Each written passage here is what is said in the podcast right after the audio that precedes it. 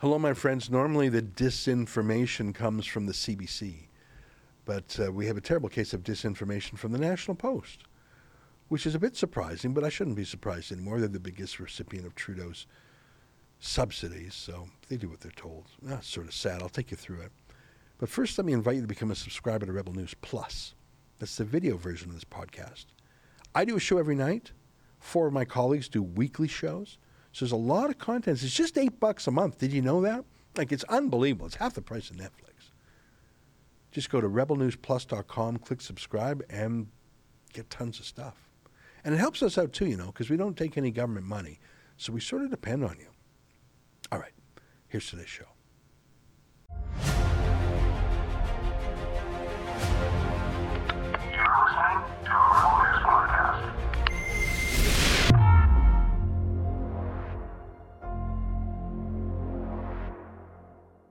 Tonight, I want to show you one of the worst cases of pandemic disinformation I've seen so far, and you'll be so disappointed where it was published.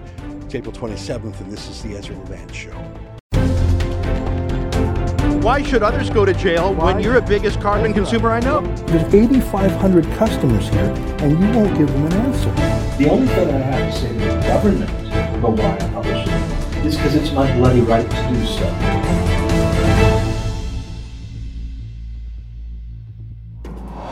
I don't know if you saw this, but yesterday, Trudeau's clownish public safety minister told a bald faced lie in Parliament. when residents can't get to work, when they can't take their children to school, when they uh, seniors can't get around because public transportation can't get to them, um, when um, people who live in apartment buildings uh, find that their front doors are locked and that fires are set uh, in the hallways and corridors. Point of order, Um, Speaker. It or- is or Chair. ab- Po- Un instant, Monsieur le ministre. Oui, Monsieur Motz.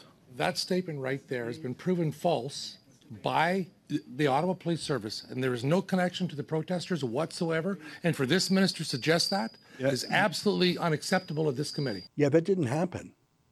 I mean, something did happen in an apartment, and the police investigated, and they actually charged two men. Here's the official police um, press release from the Ottawa Police on the subject. Um, it's actually two press releases jammed together. Start at the bottom. There are two of them.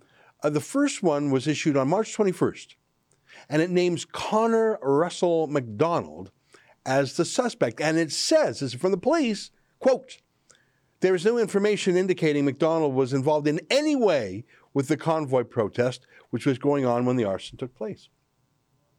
And then the other press release that's added on top, on April 6th, they arrested Bartosz Wernick. And again, they say, and I quote, there's no information indicating Wernick was involved in any way with the convoy protest which was going on when this arson took place. Anyone with a drop of curiosity or skepticism would have immediately known this was a hoax, a stretch, a smear against the, stru- the truckers. It just made no sense that this was some trucker crime. It was literally some loser on Twitter who said so. And then every establishment figure repeated it as proof for why we needed martial law. The CBC was the worst, of course. I mean, look at this. they ran with this, they poured kerosene on the fire. The CBC knows there's no proof. But they hate the truckers. They're paid by Trudeau to hate the truckers. So they literally quote any conspiracy theorist who will make the connection for them. I mean, quote. Munoz said there was a confrontation between some residents and a few anti vaccine mandate protesters outside just hours before the fire. Police have not confirmed any link between their investigation into this incident and the ongoing convoy protest. At a special council meeting Monday afternoon, Mayor Jim Watson spoke about the alleged arson incident, including it among a list of harassment incidents against residents and disruptions in the city he blamed on the ongoing protest. Yesterday, we learned of a horrific story that clearly demonstrates the malicious intent of these protesters occupying our city, he said, referring to the two suspects captured in the security footage posted online. Thankfully, no one was hurt, but this story could have ended very, very differently. It's extremely disturbing and points to a desire to harm our residents. Just pure disinformation, pure disinformation manufactured a pack of lies. And the CBC was thrilled to give him a platform to run with it. I mean, they're the kooks who broadcast this. I do ask that because, uh, you know, given Canada's support of Ukraine in this current crisis with Russia, it, I don't know if it's far fetched to ask, but but there is concern that Russian actors could be continuing to fuel things uh, as this as this protest grows, but perhaps even instigating it from from the outset. Well, again, I'm going to defer to uh, our uh, partners in the public safety, the uh, trained officials and experts in that area. Yeah, no, never trust the CBC. Remember, they hate you. Never trust them. But seriously, that CBC promotion of that conspiracy theory is what the so called public safety minister relied on as his basis for imposing martial law on us, for suspending our civil liberties, for seizing bank accounts without legal process, for arresting people. I mean, imagine relying on any journalist as opposed to actual police work.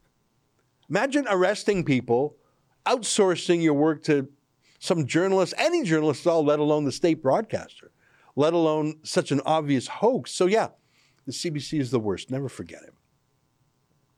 Let me show you some pandemic disinformation I saw today. In all places, I saw it in the, in the National Post, that so called conservative newspaper founded, I don't know, 24 years ago by Conrad Black. I remember those early days. The newspaper stood for something. I worked there for a few years. But today, other than Rex Murphy and Conrad Black himself and Rupa Subramanya's weekly column, it's pretty much indistinguishable from the Globe and Mail, sometimes even from the Toronto Star. I blame some terrible hiring decisions over the past decade there. I don't remember this.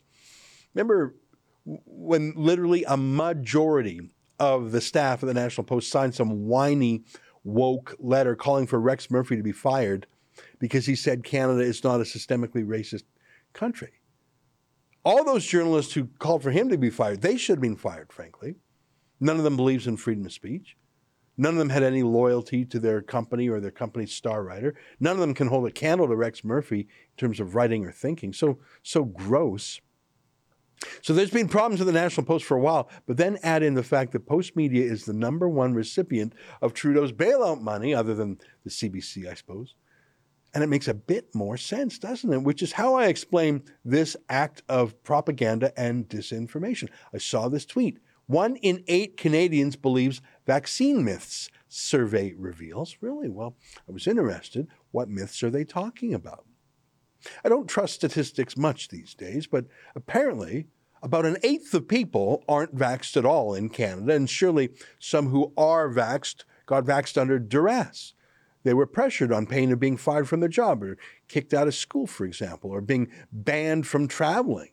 But I'm game. Uh, what are the myths? Well, here's the story that the National Post ran. I can't believe it. One in eight Canadians believes a vaccine myths a survey reveals. Okay, and then the subheadline called the deck in newspaper lingo. The most widely held myth was researchers rushed the development of the COVID 19 vaccine, so its effectiveness and safety cannot be trusted. Well, well, hang on, hang on, hang on right there. It, it was rushed on, on, on purpose. We, we all know that. It was literally called Operation Warp Speed. Remember that? Vaccines are never made in a year.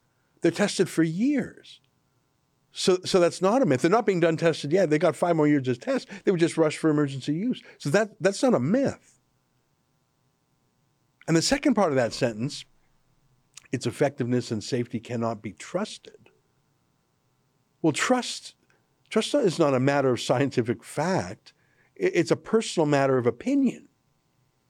Whether or not you trust someone or trust something or trust a medicine, that's not a myth or a fact. It's your own feelings.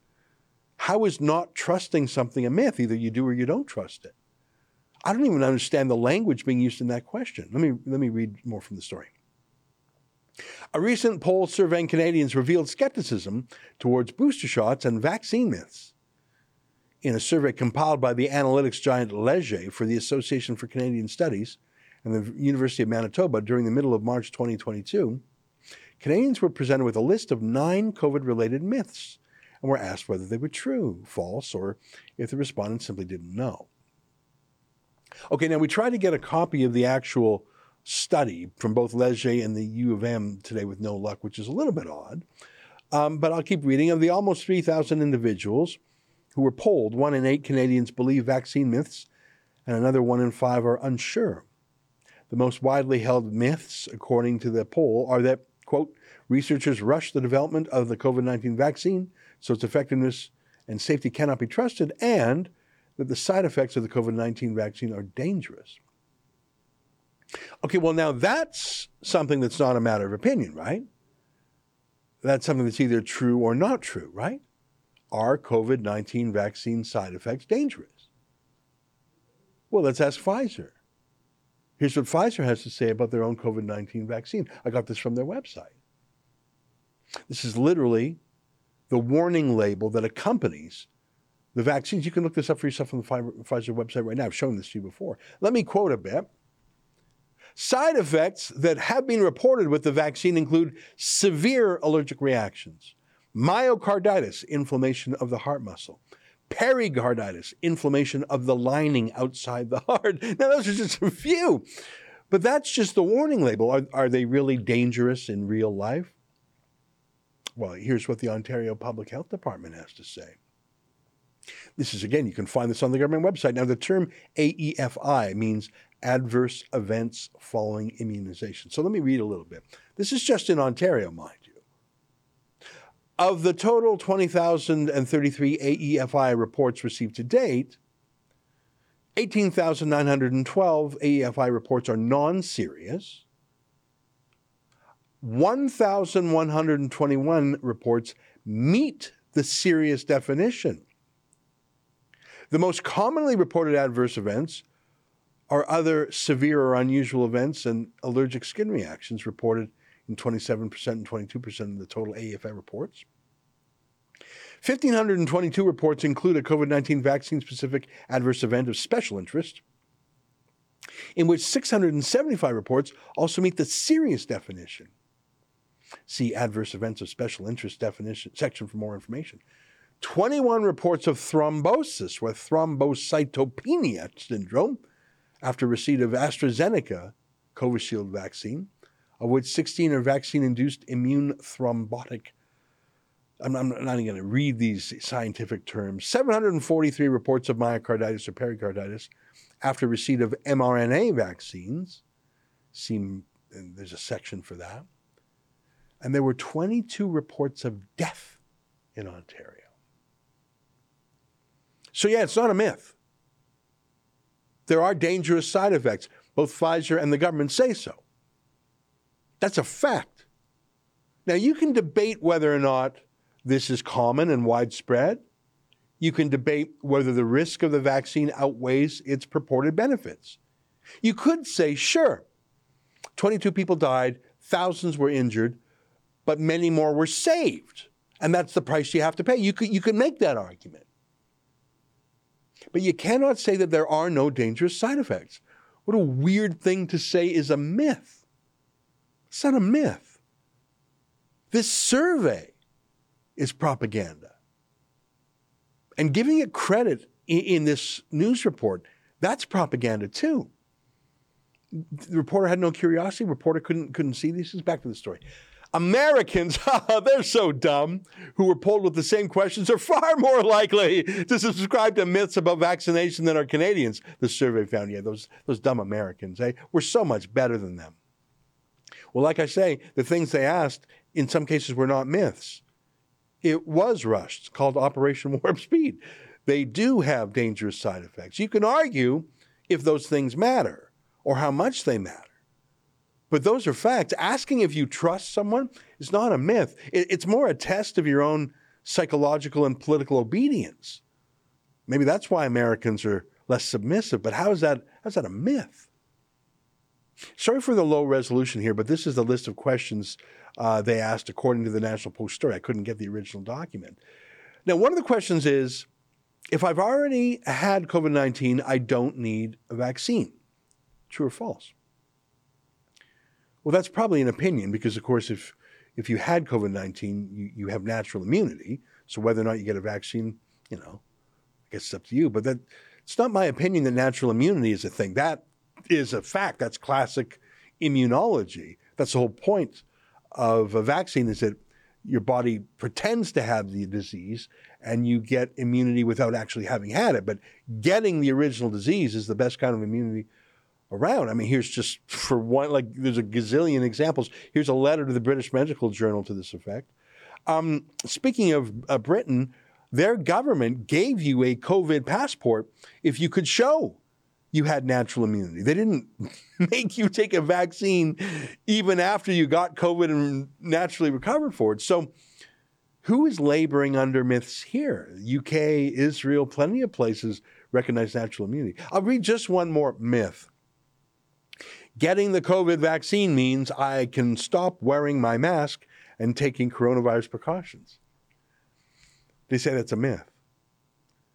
Well, let's go to the Pope, Anthony Fauci. What does St. Fauci have to say? Well, I think it depends on when you ask him. Here, take a look. People should not be walking around with masks. Let me just state for the record that masks are not theater. Wearing a mask might make people feel a little bit better, and masks are protective.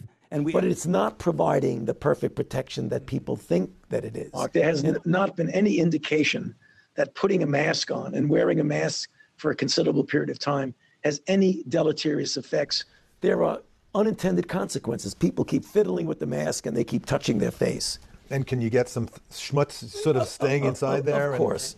You do not need to wear a mask indoors if, in fact, you've been vaccinated. Good that you're vaccinated, but in a situation where you have people indoors, particularly crowded, you should wear a mask. So even if you are vaccinated, you should wear a mask. That if in fact you are vaccinated, fully vaccinated, you are protected, and you do not need to wear a mask outdoors or indoors. When the children go out into the community, you want them to continue to wear masks. You know, if you look at, at, at children outside, particularly when they're with the family, uh, walking down the street, playing a game or what have you, don't have to wear a mask.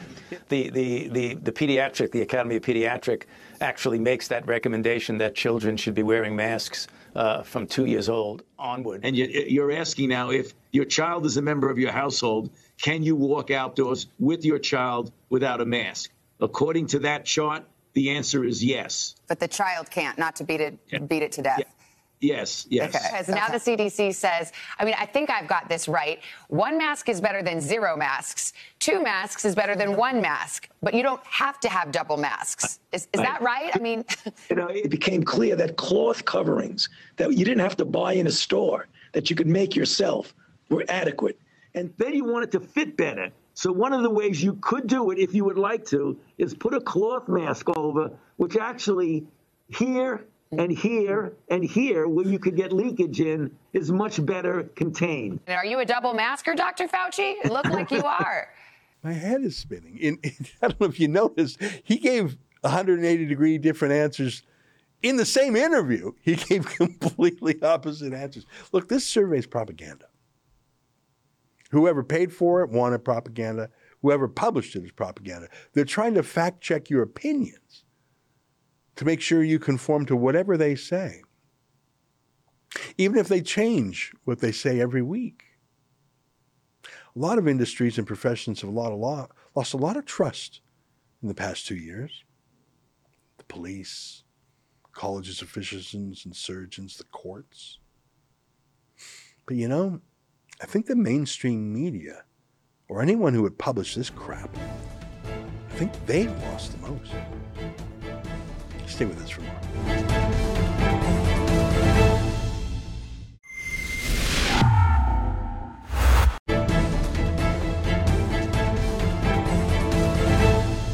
Well, one of our favorite people to talk to, one of the few courageous voices fighting against lockdownism in the darkest days of the pandemic when there were curfews in Quebec, when they would give you a ticket for going to a funeral in the West, is our friend Maxime Bernier, the leader of the People's Party of Canada. He joins us now via Skype from Montreal. Maxime Bernier, great to see you again. Welcome back. I understand you have some good news. A couple of days ago, um, you were campaigning in Manitoba when the premier called for your arrest. It was outrageous, Banana Republic style. Here, we'll show a quick video of you being arrested for campaigning. Take a look. Afternoon, sir. Yes, Corporal yes. Clark with the RCMP. Yeah. I can get you step out of the vehicle. I'm going to place you under arrest right now. Yeah.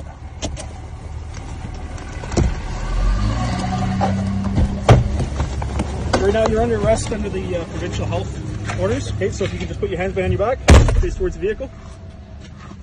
Okay, put, give me one hand here. I'll just use the same vehicle, okay? Yep. The other hand. Do you have any weapons or anything on you, sir? Weapon? No, no weapon. Only, anything on you that's only going to my hurt words. me or anything like that? Sorry? Anything on you that's going to hurt me or anything like that? No, no, anything will hurt you. Only my words, only my philosophy, only what I believe in. Okay. All right, come on over this way. I'll explain a few things to you here right away.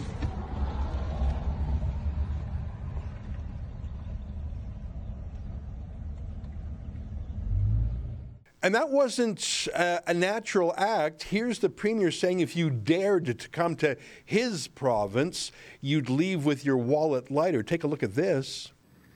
Well, he's violating the public health orders. He's going to be light in the pocketbook, and uh, I'd suggest that he uh, not violate the public health orders. But of course, I'm not going to be directly involved in the enforcement, nor should I be. Well, the charges were laid, but you tell me they were dropped. What happened? How did the case end? Did the prosecution decline to uh, prosecute? How did they drop the charges against you? No, uh, Ezra, uh, the, that case will proceed. It will proceed the first week of uh, September, so that's a good news because I was waiting for that hearing. The- uh, but I received another ticket the night of the election, the election night, because I was not wearing, wearing a mask inside. As you know, that was the election night. I was delivering a speech over there, taking some photos with our people. And that ticket that they gave me that night of the election, uh, that ticket has been dropped, and uh, I just received that news this week. But what is, I'm very happy with that, but what is very bizarre is the reason for that. The reason that they told us is because of the date of my hearing was uh, the family day in Saskatchewan. So that's why they said, you know, we cannot proceed with your hearing. So for me, I believe that is, that's a kind of an excuse because I believe that they don't have any proof, scientific proof that wearing a mask inside or not wearing a mask, that there's nothing that is proving that it will stop the spread of the virus. And maybe they didn't want to have a leader of a national party uh, being uh, in court and in the court and arguing against them. So that tickets have been dropped. And but the other one, when I've been arrested in Manitoba, uh, the hearing will proceed the first week of September. Well, thank you so much for clarifying. I obviously misunderstood when I heard the, t- the charges were dropped. I was thinking it, that was that outrageous case against you in Manitoba. We will definitely be there to cover uh, your trial in September. Uh, I, I'm actually shocked that that one is proceeding, given uh, the clear political direction to the police.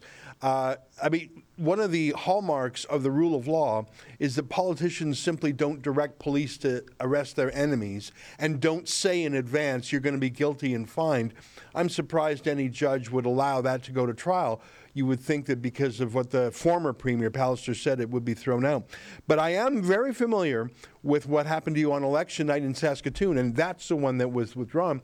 I should tell you, and I know you know this, that police put up a website with photographs of other People's Party members, and they claimed that these people were breaking the law. It was a name and shame campaign, and Sas- Saskatoon police uh, charged a number of other PPC party members. I think Rebel News' Fight the Fines project is defending at least some of them. Do you know if any other of those tickets were dropped too, or just the one against you? Yeah, I believe it's, it is just the one against me. So that's why it's a little bit bizarre because, you know, I was not alone at that uh, uh, election night. I was with my partisan there and we had a very great evening. evening. So that being said, I, I don't understand why, you know, all the others were not dropped. But that being said, I, that's why I believe it's because I'm the leader of a national party and they didn't want me to argue and they didn't want to have any news about that. Uh, but that's unfair for the others. You know, uh, we we must uh, have the same treatment from the police. Yeah, it's really weird. I mean, I haven't practiced law in a while, and of course, criminal law or the or whatever um, offense you were charged under is a little bit, you know, it's a specialty. But the idea that having a hearing on Family Day or whatever, some special day. Uh, means the charges drop. That that sounds absurd to me. Uh, corrections can be made, amendments can be filed, a new ticket can be issued. Uh, I don't think that they're. oh, what we can we do? I think that you're right. They were looking for an excuse, a way out. Uh, I don't think that that's the real reason they let you go. I think it's very interesting that they appear to be scared of prosecuting you. Um, and that, that tells me that either they think they don't have a legal basis, they're worried about a constitutional challenge that might set a precedent, or maybe they're just worried about the political black eye of having a trial that would so be, be so obviously punitive, so obviously punishing a political rival. For whatever reason, I'm glad they dropped the ticket against you, but I'm going to check after this interview with those other cases in Saskatoon because if they're still proceeding, then we've still got ourselves a problem, right? Absolutely, absolutely. Uh, but I can tell you that uh, uh they will, uh, if if they're still going on, I believe that all these people are defended by the Justice Center for Constitutional Freedoms. It's a great organization, non-profitable organization. They don't receive any money from the government, as you know, only for from Canadians. So and and they, they are working with me also. So I believe that uh, these cases may go ahead, but if uh, we don't win, they will appeal that up to the Supreme Court because, as you know, it was illegal, unconstitutional, immoral, not based on science. So uh, I believe that if we have a good judge, they must win. Uh, they must win. But we never know with the justice system right now in Canada. You're right. I mean, it's so frustrating to me to tell my American friends that our Supreme Court of Canada has yet to weigh in on anything regarding the lockdowns. I mean, my whole life I was told how important the Charter of Rights and Freedoms was. I was told it was a central part of the Canadian identity. When I was in law school, I was told it was this sacred text. And here we are, two years into the bonfire of our civil liberties, and the, the Charter of Rights has not helped us one bit.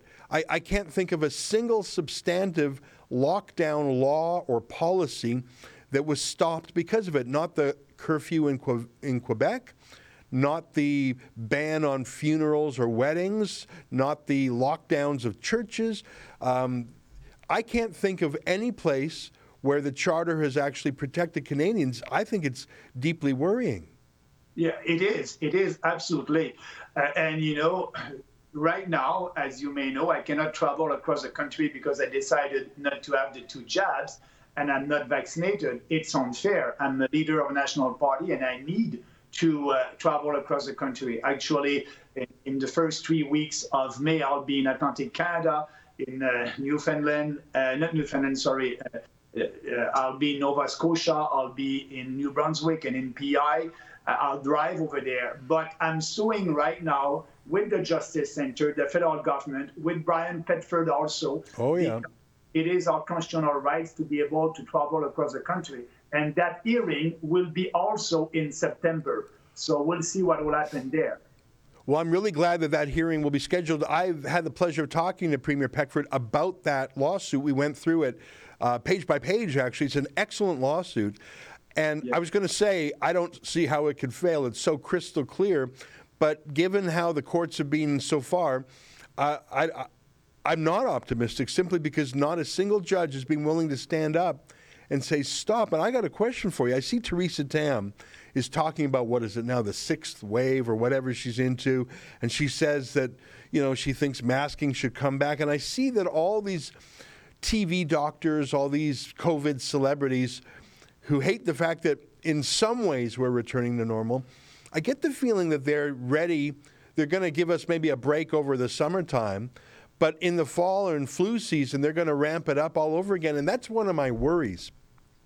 Is that although some of the lockdowns have eased, and some of the vaccine passports have eased, and some of the mask rules have eased, except for in Quebec, yeah. that all the machinery of the lockdown is still in place. All the laws, all the all the personnel, so they could flip a switch and put us back in lockdowns in a heartbeat.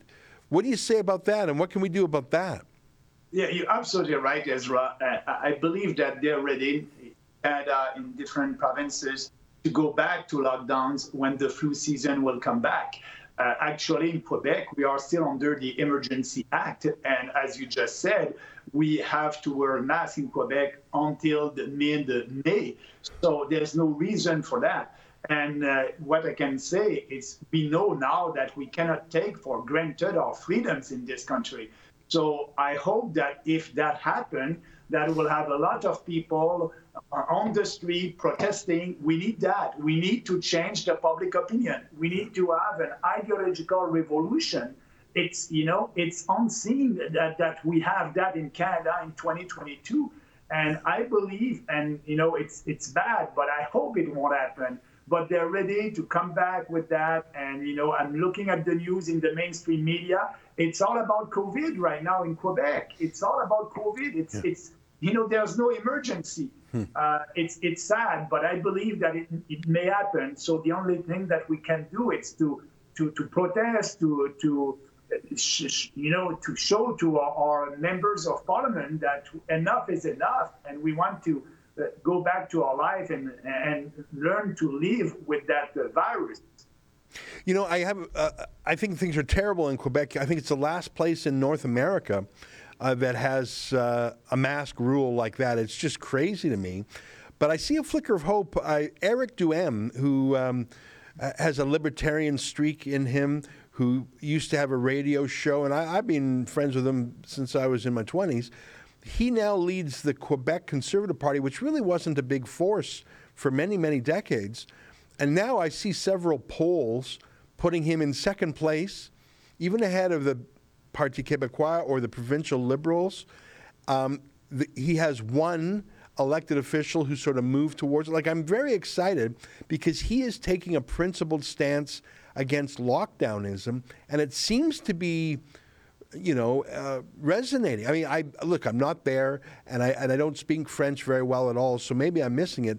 But I see in Eric Duhaime proof that a principled, freedom-oriented approach can actually find 10, 20, 30, 40% support and possibly, if not become official opposition, maybe even win. Yeah, you're right about Eric Duhaime and the Parti conservateur du Québec is very popular right now, more specifically in the Quebec region and in the region of the province. Uh, they're about at some places at 10, 15 percent, and that's good for a new political party. And you're right by saying that Eric Duhaime was a, a principled uh, opponent against these uh, draconian measures, like myself. And so that's very encouraging. As you may know, the election at the provincial level in Quebec will be this fall. And I believe and I hope that Eric Duhaime will be able to elect a couple of his candidates, maybe one, two, three. We just need only one in the Assemblée nationale for, uh, for having a new debate and, and, more visibility with the mainstream media. And that's very encouraging also for me as the leader of the People's Party of Canada in Quebec for the next general election. So we'll see what will happen with Eric. But you're right by saying he's the only one, the only real opposition in Quebec at the provincial level against these draconian lockdowns since the beginning of that COVID hysteria in Quebec and in Canada. Yeah, I find it so encouraging. I mean, they, and they're trying to smear him and they're trying to knock him, but he's quite quick on his feet. I mean, he, has been in the media for his whole life, so he's he's uh, not going to be easily fooled. Well, let me ask you about this because um, for the longest time, I think it could be said that the best recruiter for the People's Party of Canada was Andrew Scheer, and then the best recruiter for the People's Party of Canada was Erin O'Toole because those two um, told party members they were for freedom, but in the end, I think they were they were both awful. They were both control freaks. Erin O'Toole was indistinguishable from Justin Trudeau on so many things, in my view, and it, it's fascinating to me that it was the truckers and that Freedom Rebellion that finally made the Conservative Party say enough and throw him out. It was it's it's amazing to me. Well, now that those two are gone and the Conservative Party is having a pretty rambunctious leadership campaign. You've got Jean Charest and Patrick Brown and Pierre Poilievre. You have a real range of candidates. What are your thoughts on that? Because I, I would think that if the party moves towards freedom against lockdowns, if it rediscovers its roots on op- opposing the carbon tax, if it gets rid of all this Erin O'Toole and Andrew Scheer mumble, mumbly, shy conservatism, that that's sort of what fueled the People's Party. What do you make of that? No, I don't agree with that. Uh, I believe that we have a place in Canadian politics because we are doing politics differently. And yes, you're right, Ezra, by saying that now you have some candidates, and Pierre Poilievre is speaking about freedom. But where was Pierre Poilievre two years ago when that was the time to fight for our freedoms? He was not there. So Pierre Poilievre is speaking like a, a right wing conservative, but he said also to Western Canada he will build pipelines all across the country. The question is, you know, I was a member of the conservative government under Harper, and Harper also, Stephen Harper said the same thing to Western Canadians. We will build pipelines. We didn't. We didn't do that. We didn't do anything. And now you have Poilievre that is saying the same thing. So the question is how? How will he do that? The only way to be able to build pipelines in this country is to use the Constitution, the Section 9210 in our Constitution. And like that, the federal government will have the full jurisdiction, the full responsibility, and the federal government will be able to listen to that, impose, yes, I'm saying that, impose the pipeline on provinces that are saying no. So ask the question to Pierre Poilievre is if, if it's uh, if it's really to use a constitution to impose a pipeline. Just ask him the question, Ezra. You'll see the answer. Same thing about you know carbon tax. He's against the carbon tax, but he's for the Paris Accord.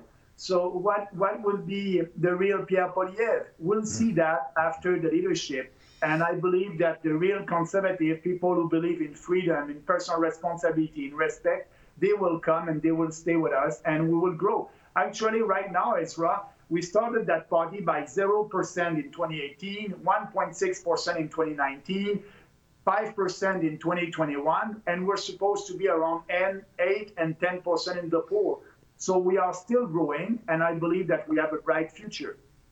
Now, you're talking as if Pierre Poilievre is going to be the winner, and it appears that way to me uh, based on the size of his crowds. But there, I don't know how it's going to be in the end. There may be uh, shy members. There may be members signed up uh, in using, you know, uh, I'm not going to say trickery, but listen uh, stuffing, I'm not going to say stuffing ballot boxes, but here's what I mean. The rules of the Conservative Party leadership suggests that you can organize in low population ridings and get a lot of points in the system if I understand how they choose their leader, if it's the same as in the past. So, what I'm saying is a big crowd is impressive, but it may not be the, the key to victory. I, I myself predict that Pierre Poilievre will win, but it might not.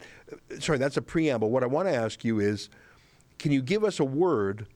About a couple of the other candidates. In particular, I'm curious what you have to say about Jean Charest, you may know him better than others. I mean, he's he was a Quebec premier for a while.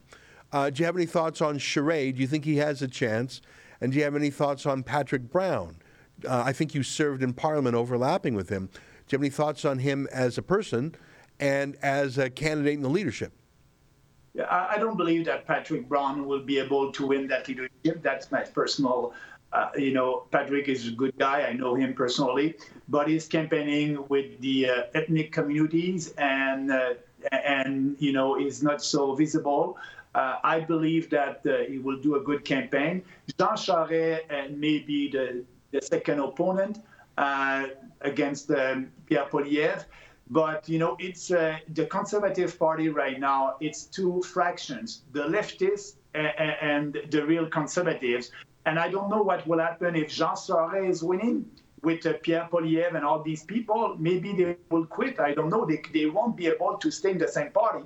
And same thing if uh, Pierre Poilievre is winning. What will happen with Charest and all the 10, 10 MPs from Quebec? They are all supporting Jean Charest. All the conservative MPs from Quebec are supporting Jean Charest. Huh. So if Jean Charest is not winning, what will be their place with Pierre Poilievre? So I, I don't believe that the Conservative Party of Canada will have a bright future after that leadership. Well, it's very interesting. I didn't know that all of them had signed on to Charest. I knew a number of them did. That it's quite a brutal battle, and in a way, I like it because at least they're having an honest debate about differences of opinion. Um, and I think Erin, one of the things that I think was uh, improper about O'Toole's approach is he papered over any disagreements. He didn't allow any dissent. I actually am enjoying this debate in the party, and hopefully it'll help it define itself. I want to come back to you and, and how we started, um, and the fact that you're still being prosecuted in Manitoba. I got that wrong at first, but I have a clear understanding now. And the very fact that you were charged in Saskatoon and others still may be charged. Since that time, things got a lot worse. We saw the prime minister demonizing people who are unvaxxed, saying, should we even tolerate them? He said some pretty extreme things. Uh, the ban on unvaccinated people flying and taking trains is purely punitive. There's no medical basis for it. Um, then we saw the worst of all things the suspension of civil liberties under the Emergencies Act, the seizing of people's bank accounts, arresting political opponents. I'm worried that Justin Trudeau is who he says he is a man who admires China's basic dictatorship. I'm worried that he hasn't learned any lesson other than he can get away with it. And Jagmeet Singh is helping him get away with it, and the media is helping him get away with it. How do you think civil liberties are doing in Canada? And if Justin Trudeau is going to be prime minister for a few more years, courtesy of Jagmeet Singh, what's going to be the state of our civil liberties two, three years from now? Oh my God, all that is in danger in Canada. Know, we cannot, we cannot uh, have Trudeau doing more uh, things against our constitutions and our, against our rights. Actually, like you, the Emergency Act.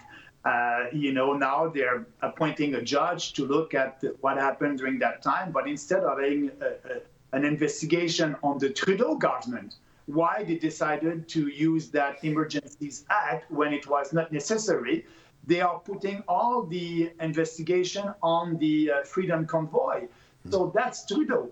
And we cannot trust him as a guy that will respect our Charter of Rights. We look at all the example in the past, and now for the future, what he's doing right now, uh, you know, it's uh, we are in a socialist era right now with Trudeau and the NDP together, and that country is going to more to the left and that's that's very uh, looking very dangerous for our civil liberties in this country. You know, I, I, have to say, and I and I certainly hope this doesn't come to pass, but I think the fact that you were arrested and they made a big scene out of arresting you, and the former premier of Manitoba denounced you. The, the, the lack of reaction to that from the political class and the media class, I think, gave permission to the government to become more and more extreme. And I have to predict, and I don't want this to happen, but I predict it, that there will be more arrests of political opponents. We saw Randy Hillier yeah. being arrested, and he was given a gag order as a bail condition. He's not allowed to criticize government policy. Tamara Lich, the convoy organizer, part of her bail conditions is she's not allowed to criticize government policy. Um, Pastor Arthur Pawlowski uh, it, it, he's appealing that part of his sentence, but he was also told if he criticizes government policy, he has to read a self denunciation. I wouldn't be surprised, and I hate to say it, if you were arrested again, if they seized your bank account claiming that you had given aid and comfort to the truckers. Like, I think we're going we really are going down the road of a banana republic. And I, and I don't want people to say, oh, that's just a conspiracy theory or paranoid. No. They really did arrest you. They really did arrest Randy Hillier. They really did put these gag orders on political opponents who are completely peaceful. I'm worried that that you may become a political prisoner again. But actually, I'm a political prisoner in my own country. I cannot leave the country. I cannot take a flight to go to Florida or another country because I'm not vaccinated.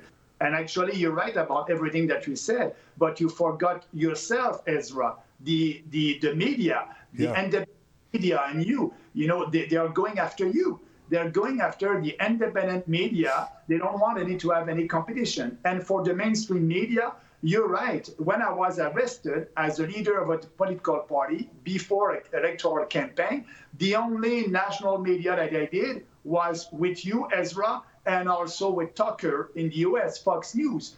I, did, I didn't do any interview with Radio Canada, CBC, CTV, Global. No, they ignored us. They didn't want to cover that. But I believe, you know, when you when you do that to a national politician, being arrested after, you know, for a non-crime, after a, a, a meeting in a park with uh, the executive of my riding association in that uh, in that um, region, uh, we were five, or not, not five, we were ten in the park, uh, social distancing, a nice day, a sunny day, and the rule at that time was no more than five person, a meeting of five person in a park outside, and we were ten, and I was the only one arrested. Yes, that was political repression coming from the premier that didn't want me to do a big rally that I had planned the day after in Winnipeg. Yeah. So that's that's the country that we are living here right now. It's yeah. it's, it's a shame. Yeah. Well, listen, it's great to hear from you again. It's great to catch up. Thank you for your thoughts on so many subjects. We will be there to cover your trial in September in Manitoba. I believe that's a political trial. I believe that, that those charges are improper. They should not be pursued by pros- prosecutors, especially given what the former premier said. Um, I think that. Uh, I wonder if other media will be there. Like you say, when you were arrested, most of the media didn't care because they, I think they're co-opted. It's great to catch up with you. I, I hope we can keep in touch, and we'll, and for sure we'll be there in September. Thank you, Ezra. Have a nice evening. Thank you for giving me that opportunity. Well, it's my pleasure. There you have it, Maxime Bernier, the leader of the People's Party of Canada, joining us via Skype from Montreal. Very interesting. Stay with us. More ahead.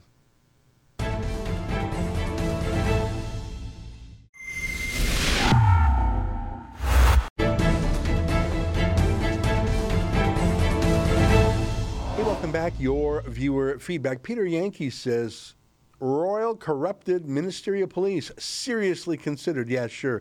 Didn't the RCMP get a substantial raise this year? Well, I think I don't think it's money. I think Brenda Lucki, Trudeau's handpicked RCMP commissioner, has decided her job is to protect uh, Justin Trudeau. I mean, she was clearly a partisan appointment, an affirmative action appointment, and she owes her career to Trudeau, and she's proving it every day. I think it's pretty gross. Um, I think it's extremely sad. The RCMP's reputation is more than a century old. Um, it's a global reputation. I mean, the way the RCMP kept the peace during the gold rush is the stuff of lore. And they're selling it out. The way they are politicized these days It's really gross. Darren Porter says, it was five years ago. Oh, great. So breaking the law expires. Well, that's the thing. There's no statute of limitations on crimes. I Am Steady One said, I wonder what would happen if I, a Canadian citizen, entered the USA legally and then simply tried to return to Canada at Roxham Road. Would I be treated better or worse than the illegal immigrants? I think I can guess. Oh yeah, you're so right. I mean, they thre- they didn't seem to threaten Alexa when she went there this time, but they've threatened us with arrest times before. But what does arrest mean? As you saw, if hey guys, don't step forward. We've got a hot lunch for you. We've got a free hotel. We've got doctors and medical care and a lifetime of welfare. But don't step forward. We'll arrest you. What a what a ridiculous game. That's our show for today. Until tomorrow, on behalf of all of us here at Rebel World Headquarters, to you at home. Good night, and keep fighting for freedom. And let me leave you with another report from Alexa Lavoie. Convoys converging on Montreal to fight for parental rights. Take a look at this. All right, I'll see you tomorrow. So here, Alexa for Venues, we are the 23 of April, Saturday, and I'm currently in Montreal at Parc La Fontaine. Why? Because this morning, a Freedom Convoy have left Coventry Road in Ottawa with two big movement team. We talk about the Unifer from Ottawa and we talk about the Freedom Fighter from Canada. They wanted to come here in support of Quebecer because recently the, the government of Quebec has passed the law 15 about the reform of the young protection. Uh, that have a lot of consequences that will probably happen with that law. I will do a next report on it, so keep watching us, keep watching what we will, will happen during the day. We will talk with the protesters.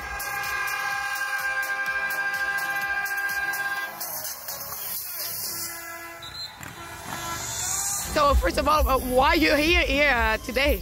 I'm here just because it's uh, we're, we're now living in a democracy with Justin Trudeau. Uh, he's unaccountable for anything, and uh, after what he did in Ottawa, uh, trampling his own citizens, using the full power of the state for uh, people that uh, simply don't uh, agree with him, have unacceptable views. This is our last stand for democracy in Canada.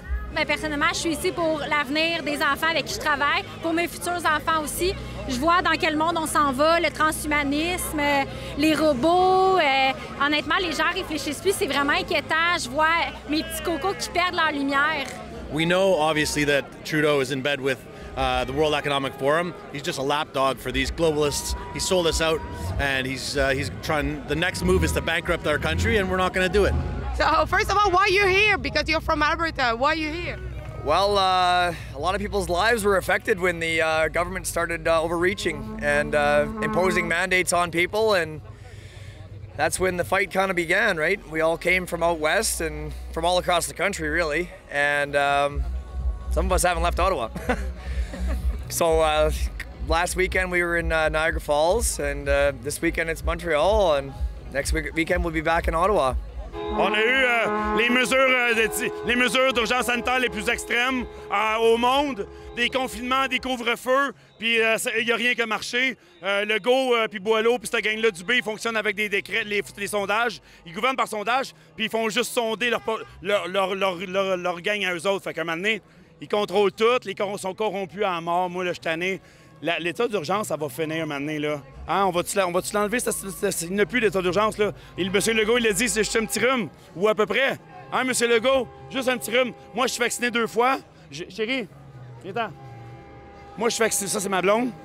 Nous, on est vaccinés deux fois. Les deux, on a eu des problèmes avec le deuxième vaccin. Le lendemain du deuxième vaccin, j'ai eu des problèmes. Ma blonde aussi. Ma blonde, présentement, on est en attente de résultats pour des examens parce qu'elle a eu des problèmes. Fait que là, là, nous autres, on s'est réveillés. Parce qu'au début, on pensait que c'était vraiment une bonne intention, puis on voulait, euh, tu sais, euh, ils nous disaient de sauver nos parents, puis les grands-parents, puis on a voulu embarquer dans le mouvement de, de vouloir protéger le monde. Puis ça, mais on s'est rendu compte que c'était toute une grosse arnaque. Today, we are talking about protesting Bill 15, which is taking away the rights of parents. And we have done some research, talked to some experts, and it looks like it's going to be very detrimental to families in the years to come. We're finished with masks. We're finished with Legault. We are finished with the vaccine mandates, and we want our liberté back. Thank you guys. We'll march soon, but we got this.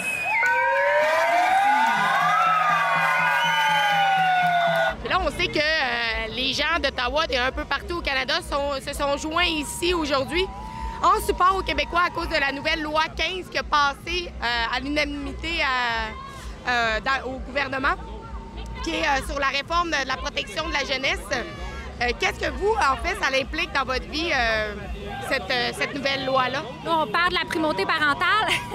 Bien, ce que ça implique, en fait, personnellement, je ne sais même pas si je vais avoir des enfants. c'est certain que si cette loi-là est, mise à jour, en fait, clairement, je ne pourrais pas avoir d'enfants parce que je ne peux pas croire que mes enfants euh, va être sous la gouverne justement de, ces gens-là présentement qui font n'importe quoi. J'aurais pas confiance. Je me sentirais pas en sécurité de pouvoir prendre en fait des décisions pour mes propres enfants à moi. On sait très bien que ce sera pas pour les enfants de la DPJ. Là.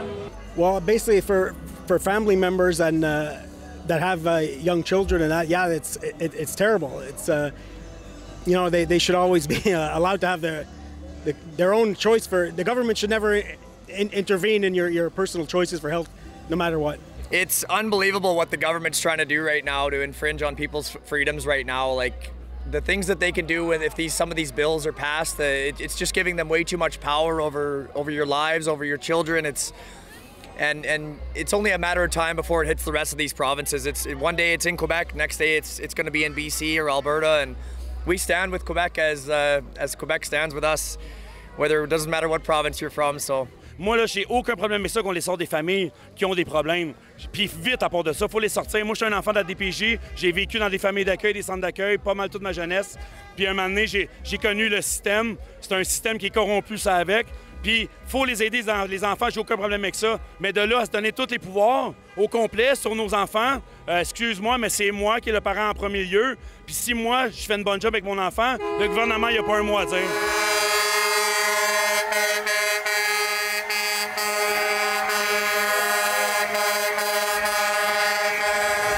pourquoi vous pensez qu'encore au Québec, on est la dernière place en Amérique du Nord qui a le port du masque? Euh, pourquoi vous pensez que. Pourquoi le Québec a tellement autant de, mesures? Parce que le monde dit rien. Il n'y a personne qui se lève. On a besoin d'un peuple qui se lève, qui se tient debout, qui a des convictions des principes à la bonne place. Présentement, euh, on a du monde qui accepte, qui adhère, qui sont endoctrinés bien. On voit du monde qui sont plus capables de réfléchir par eux-mêmes. Fait qu'on est encore là-dedans aujourd'hui. So I think that they, if, if we look at how they've been doing everything, they started it here. When it kind of is working here, then they start to impose it everywhere else. So they kept the mask here. Now they're trying to put the mask back in Ontario, right? So these big populations, when they see that they're through the media and through the normalization of all these uh, um, thefts of our rights, right? Then then they're they're able to bring it on to other places. So essentially, when you look at the masks still in Quebec, um, I, I think they're doing it here so that they can kind of see how it's going to work and how it's going to play out across Canada. I, I, don't, I don't understand. I, I never understood the mask mandate for anything really because there's been many, many studies that prove that the masks are, don't really work anyway. So it's just a, it's just a, a form of control the government uh, imposes on its citizens. Honestly, um, compliance is the is the problem. Too many people are complying, and uh, the more people comply, the more they get away with. The more people who stand against, the less they're gonna get away with this stuff. C'est du contrôle, c'est simplement du contrôle. Le gouvernement Legault, il veut, il veut contrôler la population. Il fait, euh, Dr Boileau, à toutes les fois qu'il fait une conférence de presse, c'est pour faire une campagne de terreur, pour que les gens aient peur. Euh, excusez-moi, mais euh, ça fonctionne pas. En tout cas, avec moi, ça fonctionne pas. Puis avec ma gang, ça fonctionne pas. Puis on est de plus en plus gros. À toutes les fins de semaine, on est de plus en plus. Puis le 3 octobre, le go, tu vas te faire sortir. C'est fini. C'est c'est assez tes, tes mesures abusives. I feel like you would know the answer better than we will because the science seems to stop at the Canadian border and then there's new science even at the Quebec border. So are they inventing it? Are they making it up? Because now the United States are free and people are flying to Mexico to get out of here and it, it's not making sense anymore. Not enough people are speaking out. Not enough people are standing up. They're living in fear. CBC, CTV, they have them all living in fear. And that's what we're here to tackle. It's an info war. La loi 15. It affects our ability to parent our children as we see fit. So the day are is finishing with some speeches just behind me. Um, probably they were talking about doing maybe a march. We will see later on if uh, that will happen as well. Next weekend, me and my team will be in Ottawa because another Freedom Convoy will go there uh, on the Friday and Saturday. So if you like our report, please keep following us.